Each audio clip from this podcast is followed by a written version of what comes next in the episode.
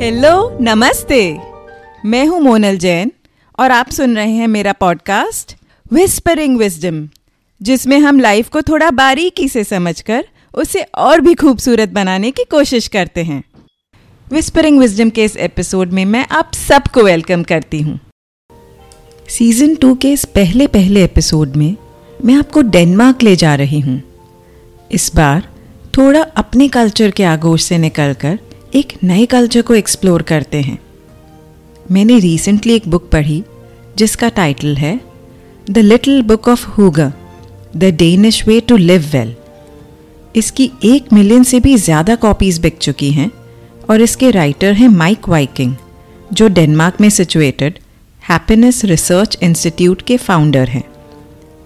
इस बुक का central idea है, एक वर्ड हुगर ये डेनिश लाइफ का बहुत ही इंपॉर्टेंट पिलर है, जो उन लोगों के कॉन्वर्सेशंस और इंटरेक्शंस में काफ़ी यूज़ होता है। वैसे ही, जैसे जुगाड़ इंडियन कल्चर का अनडिनाएबल हिस्सा है हुगा के लिए कई डेफिनेशंस देने की कोशिश की गई हैं, पर इसे सिंपली डिस्क्राइब करना हो तो कोजीनेस एक लविंग कंफर्ट का एहसास कह सकते हैं। सच बात यह है कि हुगर को सिर्फ़ शब्दों के पिंजरे में डालकर नहीं समझ सकते। ये कोई एक्शंस या सिचुएशन से नहीं डिफाइन होता। ये एक फीलिंग है, जिसे सिर्फ़ महसूस किया जाता है। कोई भी एक्सपीरियंस या मोमेंट में हुगर है या नहीं, ये आपके अंदर की फीलिंग डिसाइड करती है। लेकिन ये वर्ड का क्या इम्पोर्टेंस है कि इस पर पूरी बुक लिखी गई। और आज मैं भी आपसे इसकी बात कर रही हूँ। इसका रीज़न है डेनमार्क का कंसिस्टेंटली कई सालों से दुनिया के टॉप हैप्पीस्ट कंट्रीज़ में रैंकिंग होना। और ऑथर जो हैप्पीनेस को स्टडी करते हैं, उनका मानना है कि हुगा एक इंपॉर्टेंट कंट्रीब्यूटर है इस हैप्पीनेस को क्रिएट और मेंटेन करने में। और आजकल दुनिया में कई जगह अपनी लाइफ और सराउंडिंग्स में हुगा कैसे क्रिएट करें, इसके यूनिवर्सिटी कोर्सेज भी सिखाए जाते हैं। तो क्यों ना इसे समझकर हम भी हमारे लाइफ को और हुगलिक बनाएँ? आफ्टर ऑल लाइफ में खुश रहने की इच्छा तो सबकी ही होती है। सबसे आसान और कॉमन वे लाइफ में हुगल आने का है एक इनवाइटिंग वार्म एटमोसफियर क्रिएट करना। और डेनिश लोग इसके लिए कैंडल्स और लैम्प्स यूज़ करते हैं। वो कैंडल्स को लिविंग लाइट्स कहते हैं। और ये पढ़कर मुझे भी महसूस हुआ कि एक जलती हुई रोशनी का और कोई भी स्टैटिक लाइट फिक्सचर से कहीं ज़्यादा होता है। डिनर बाय कैंडल लाइट ऐसे ही रोमांटिक थोड़े ना फील होता है। और दिन ढलने पर जब हम इंडियंस दिए जलाते हैं तो अगर आप उस टाइम पर ध्यान दें तो एक अलग ही फीलिंग होती है। दुनिया भर में फायर को कोई ना कोई फॉर्म में पूजा जाता है और सीक्रेट माना गया है। इसमें सिर्फ़ रातों की ही नहीं बल्कि हमारे मन के अंधेरों को भी दूर करने की शक्ति है। लेकिन हम इंडियंस को बहुत ही स्ट्रॉन्ग हार्श लाइट्स में जीने की आदत है। शायद इसलिए कि हम एक ब्राइट सनी कंट्री में रहते हैं, जहाँ दिन भर खूब सनलाइट होती है और हम वैसे ही एडजस्टेड हैं। लेकिन रात को स्ट्रॉन्ग टास्क लाइटिंग के बदले सॉफ्ट मूड लाइटिंग जैसे लैम्प्स यूज़ करने से माइंड और बॉडी को डे और नाइट का डिफरेंस पता चलता है और वो रिलैक्स होने लगती है सोने के लिए। इसके अलावा, घर में कोई कोजी नूक या रीडिंग कॉर्नर तरह तरह की बुक्स सॉफ्ट ब्लैंकेट्स और कुशंस वुडन सर्फेसेस सेरेमिक और दूसरे नेचुरल मटेरियल्स विंटेज आइटम्स ये सब भी हुगल आते हैं। नेक्स्ट चैप्टर में बात की है टुगेदरनेस की। ऑथर ने एक एग्ज़ाम्पल शेयर किया है। वो अपने लेक्चर्स में अटेंडीज़ को आँख बंद करके कोई रीसेंट हैप्पी मेमोरी याद करने को कहते हैं। और उन्होंने बताया कि मोस्ट लोग उस मेमोरी में अपने आप को किसी न किसी के साथ देखते हैं। ये एक इंडिकेटर है कि सोशल रिलेशनशिप्स हमारे हैप्पीनेस का कितना इंपॉर्टेंट पार्ट है। जब हम अपने लव्ड वंस की कंपनी में होते हैं तब ऑक्सीटोसिन हार्मोन रिलीज़ होता है, जो हमें रिलैक्स्ड कंफर्टेबल सेफ़ और हैप्पी फील कराता है, एक वार्म हग के जैसे। लेकिन ये मीनिंगफुल इंटरेक्शन होना चाहिए। सिर्फ़ फ़िज़िकल प्रेजेंस नहीं मेंटल प्रेजेंस भी ज़रूरी है। नहीं तो आजकल फ्रेंड्स हों या फैमिली साथ होकर भी अपने फ़ोन से ही रिश्ता निभा रहे हैं। ऑल्सो यहाँ क्वांटिटी से ज़्यादा क्वालिटी पर फोकस है। आज के हसल कल्चर में ज़्यादातर सोशलाइजिंग भी एक एजेंडा के साथ किया जाता है। किसी को अपना नेटवर्क ग्रो करना है, कहीं पर लाइक्स और फॉलोअर से पॉपुलैरिटी बढ़ानी है, किसी को अपने प्रेजेंस से इम्पोर्टेंट और पावरफुल बनना है तो किसी को रेगुलर लाइफ की बोर्डम से भागने के लिए एक एस्केप रूट चाहिए। ये सब मोस्टली एम्प्टी सोशलाइजिंग है, जो कुछ हद तक ठीक है। लेकिन रियल फुलफिलमेंट नहीं देते। असली होगा जेन्युइन कनेक्शन से मिलता है। तो सवाल ये है कि हमारी सोसाइटीज़ और इंडिविजुअल लाइफ में सोशल रिलेशनशिप्स को कैसे ग्रो किया जाए? ऑथर का एक सल्यूशन है वर्क लाइफ बैलेंस जो डेनमार्क में भरपूर देखने को मिलता है। वहाँ शाम को 5:30 पीएम के बाद ऑफ़िस क्लोज हो जाते हैं। और छोटे बच्चों वाले पेरेंट्स तो चार बजे तक ही काम करते हैं। बाद में ज़्यादातर टाइम अपने फैमिली फ्रेंड्स या कलीग्स के साथ एक क्लोज नेट सर्कल में स्पेंड किया जाता है। एक और ख़ास बात है कि हुगा एक थॉटफुल वे में महसूस किया जाता है। सोशलाइजिंग में किसी को कम ज़्यादा इम्पोर्टेंस नहीं मिलती। कोई स्टार कैरेक्टर नहीं होता जिसका पावर दूसरों पर हावी हो। इक्वालिटी हुगा का एक इंपॉर्टेंट कैरेक्टरिस्टिक है। और ये इसमें भी रिफ्लेक्ट होता है कि होम सोशलाइजिंग करते हुए सारे प्रेपरेशंस में सब इक्वली पार्टिसिपेट करते हैं। यंग ओल्ड बॉस एम्प्लॉयज़ सब। यही होगा इस कंट्री के वर्क कल्चर में भी दिखता है, जहाँ कोऑपरेशन और कोलैबोरेशन को कंपटीशन से ज़्यादा वैल्यू किया जाता है। स्टडीज़ बताती हैं कि बिलोंगिंगनेस यानी किसी ग्रुप का एक्सेप्टेड पार्ट होना, हमारे वेलबींग के लिए बहुत ज़रूरी है। और ये एक बड़ा मोटिवेटर भी है, जो हमें अपने वर्क एनवायरनमेंट में बेटर परफॉर्म करने के लिए इंस्पायर करता है। तो सोशल होगा बढ़ाने के लिए, अपने फैमिली फ्रेंड्स और वर्क प्लेस में कुछ रिचुअल बनाइए। जैसे कोई board game night family movie या Friday office special lunch festivals और इवेंट्स में एक दूसरे के साथ मिलने और टाइम स्पेंड करने पर एफर्ट दीजिए। ना कि सिर्फ़ गिफ्ट्स गेटिंग रेडी डेकोर खाने और पार्टी हॉपिंग पर। हुगा की रेसिपी का नेक्स्ट इंग्रेडिएंट है खाना। डेनिश कल्चर में खाने की तरफ़ एक कैजुअल रस्टिक और स्लो अप्रोच है। यहाँ सिंपल होमली खाने को हुगा माना जाता है, जो देसी इंडियन कुकिंग की ही तरह है। ये अपने आप को एक ट्रीट या रिवॉर्ड देने जैसा है लाइफ को सेलिब्रेट करने का तरीका, जिसमें ना तो आजकल की ओवर हेल्थ अवेयरनेस के लिए जगह है और ना ही प्रोसेस्ड फास्ट फूड्स की। यहाँ मीट कन्फेक्शनरीज और कॉफ़ी का मुँह खोल कर स्वागत किया जाता है। वो कहते हैं ना you can't buy happiness but you can buy cake लेकिन ये सब भी ट्रेडिशनल रेसिपीज़ और सिंपल इंग्रेडिएंट से बनाए जाते हैं। उनका ये मानना है कि जिस चीज़ को बनाने में जितना ज़्यादा वक्त लगे और जितना स्लो कुकिंग हो, वो उतनी ही हुगलिग होती है। साथ ही कुकिंग एक एन्जॉयबल और कई बार सोशल एक्टिविटी की तरह ट्रीट की जाती है। वो खाना खाने के साथ साथ उसे बनाने में भी उतना ही एंजॉय करते हैं। एक शाम कुकिंग के स्मेल्स और साउंड्स में खोकर, कोई बुक के पन्ने पलटते हुए, घंटों तक कुछ पकाना। ये एक हुगा एक्सपीरियंस है। चाहे एंड रिज़ल्ट उतना टेस्टी भी ना हो, लेकिन उस पूरे प्रोसेस का मज़ा उठाते हैं।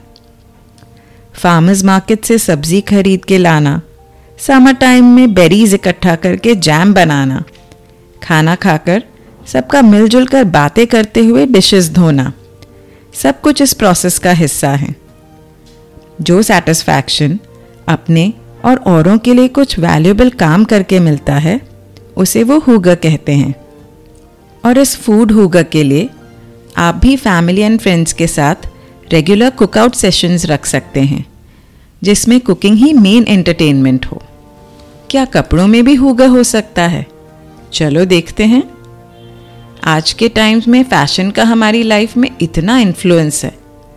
सोशल मीडिया पर आए दिन नए ट्रेंड्स और ब्रांड्स देखकर हम में से कई लोग एक डिससेटिस्फैक्शन ट्रैप में रहते हैं। चाहे वार्ड्रोब में सांस लेने तक की जगह ना हो, फिर भी हमें लगता है कि पहनने के लिए कुछ है ही नहीं। लेकिन हुगर फ़ैशन कंफर्ट और पर्सनल स्टाइल पर बेस्ड है। डेनिश लोग ज़्यादातर ब्लैक कपड़े पहनते हैं। और वहाँ के वेदर के हिसाब से हैवी वुलन लेयरिंग भी ज़रूरी है।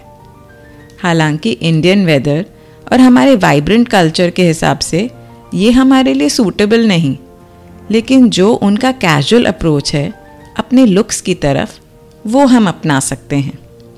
जब सिंपल कपड़ों में हम खुश फील करें, अपने आप में कमी ना महसूस हो, और ट्रेंड से ज़्यादा हम कंफर्ट और पर्सनल चॉइस को इम्पोर्टेंस दें तो समझ लो हुगा फ़ैशन के लिए आप रेडी हो। अब एक और हुगा फीचर की बात करते हैं आउटडोर हुगा। हालाँकि घरों को हुगा का सेंट्रल स्टेशन मान सकते हैं, लेकिन घर के बाहर भी हुगा हो सकता है। डेनिश लोग कैबिन्स बोट्स और नेचर में हुगा का एक्सपीरियंस लेते हैं। नेचुरल और सिंपल वे ऑफ़ लिविंग को वो काफ़ी अप्रिशिएट करते हैं। और इसे छोटे बड़े फॉर्म्स में इनकॉर्पोरेट करते ही रहते हैं। चाहे वो कार्स के बदले वॉकिंग और साइकिलिंग चूज़ करना हो या किचन गार्डन्स में काम करना हो फिशिंग करना हो या हाइकिंग और कैंपिंग जब ह्यूमंस की बनाई दुनिया से डिस्कनेक्ट होकर हमारे क्रिएटर की बनाई दुनिया से जुड़ते हैं, तब बाहरी कनेक्शन से निकलकर एक इंटरनल तार जुड़ जाता है। हमें उसके बड़प्पन को एक्सेप्ट करना ही पड़ता है और अपने छोटेपन को एंजॉय करने लगते हैं। वो सिंपल लाइफ हमें सिर्फ़ उस मोमेंट में रहने के लिए मजबूर कर देती है। हमें अपना एक हिस्सा बना लेती है। और ख़ास बात यह है कि हर सीज़न हर वेदर अपने ही रंग का हुगा लेकर आता है। इसलिए अपनी लाइफ में आउटडोर हुगा लाने के लिए पिकनिक पर जाइए।